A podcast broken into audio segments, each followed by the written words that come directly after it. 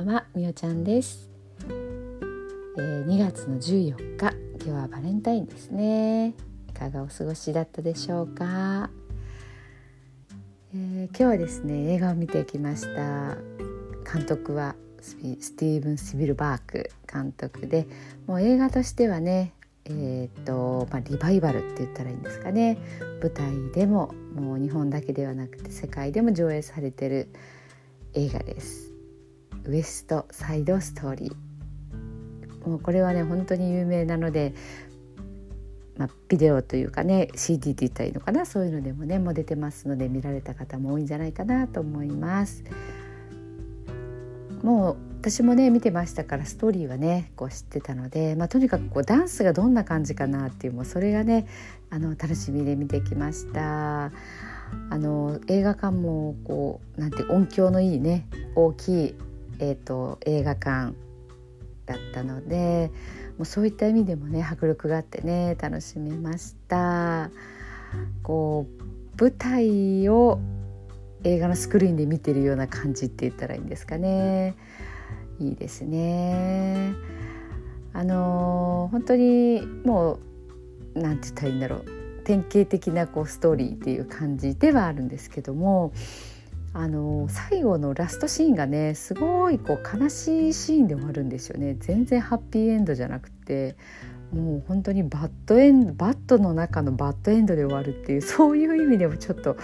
あの今時はないあ、まあ、昔の映画のパターンなのかなどうなのかなと思ったりあのするような感じなんですけど、まあ、私がね今回のすごい一番の感想はねなんかこう恋心ってなんだっけっていう感じでしょうかね。もう最後、まあ、ちょっとネタバレに、ね、なるかもしれないから、えー、言っちゃっていいのかな。えー、まあまああの若いねえーと、主人公、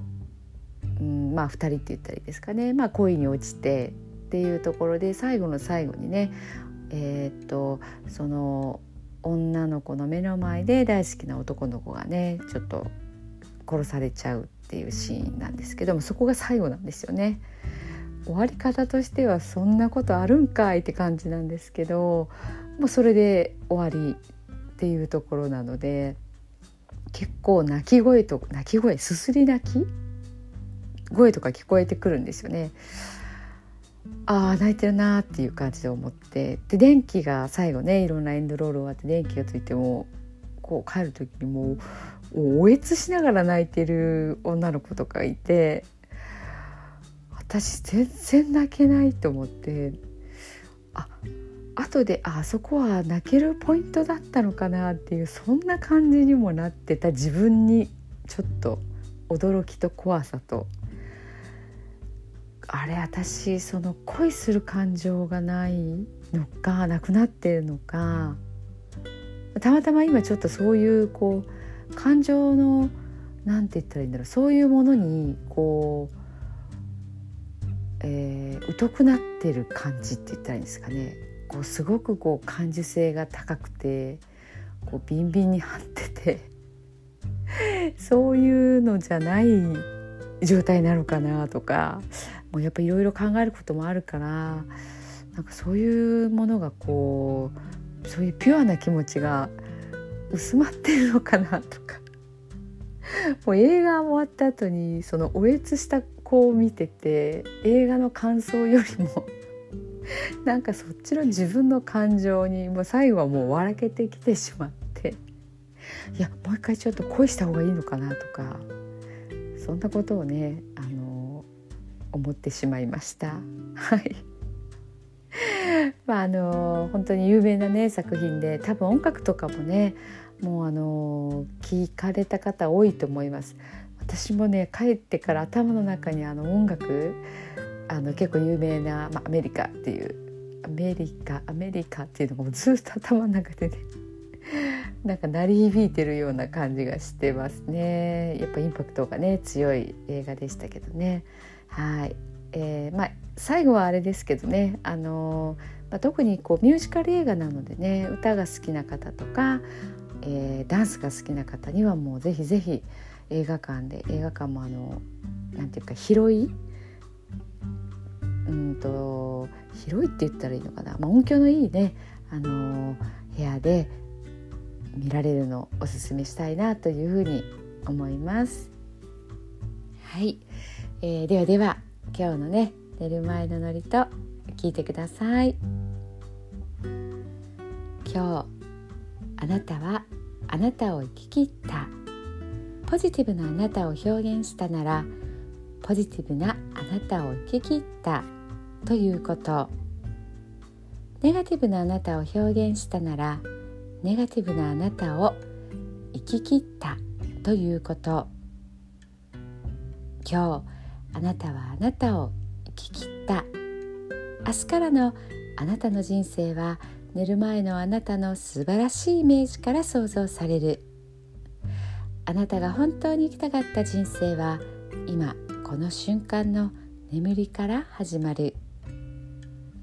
あなたには無限の可能性がある。あなたには無限の才能がある。あなたはまだまだこんなものではない。あなたには目覚めることを待っている遺伝子がたくさんある。もし今日あなたの現実において自分はダメだと思うような出来事が起こったとしても嘆く必要はない。それはあなたがダメなのではなくあなたに素晴らしい部分が見えていなかった。というだけだから。もし今日あなたの現実において自分は才能がないと思うような出来事が起こったとしても嘆く必要はない。それは才能がないのではなくまだ才能が開花していないだけなのだから。今日悔やむ必要はない。今日起こったことは起こる予定だっただけのことだから。もし今日あなたの一日が素晴らしい一日だったなら明日はさらに素晴らしい一日になる。もし今日あなたの一日が誇らしい一日だったなら明日はさらに誇らしい自分に気づく一日になる。あなたはまだまだこんなものではない。明日のあなたはこんなものではない。あなたにはまだまだ可能性がある。あなたには目覚めることを待っている遺伝子がたくさんある。遺伝子のスイッチを入れれば入れるほどあなたは自分の可能性に目覚め才能に目覚めていく。素晴らしいあなたをイメージしよう。眠っている間にそのイメージが記憶となりその記憶が明日のあなたの現実を作っていく。あなたの遺伝子を目覚めさせるのはあなたがあなたを信じる力。あなたは素晴らしい。あなたには価値がある。明日は明るい。たくさんの希望がある。あなたの一呼吸一呼吸があなたを癒しあなたは黄金の光に包まれ眠っている間にあなたのエネルギーを浄化し整える。今日あなたはあなたを生き切った。明日からのあなたの人生は寝る前のあなたの素晴らしいイメージから想像される。そしてあなたはあなたが本当に生きたかった人生を始めてゆく。桑田正則さんの寝る前の祝詞でした。それではおやすみなさい。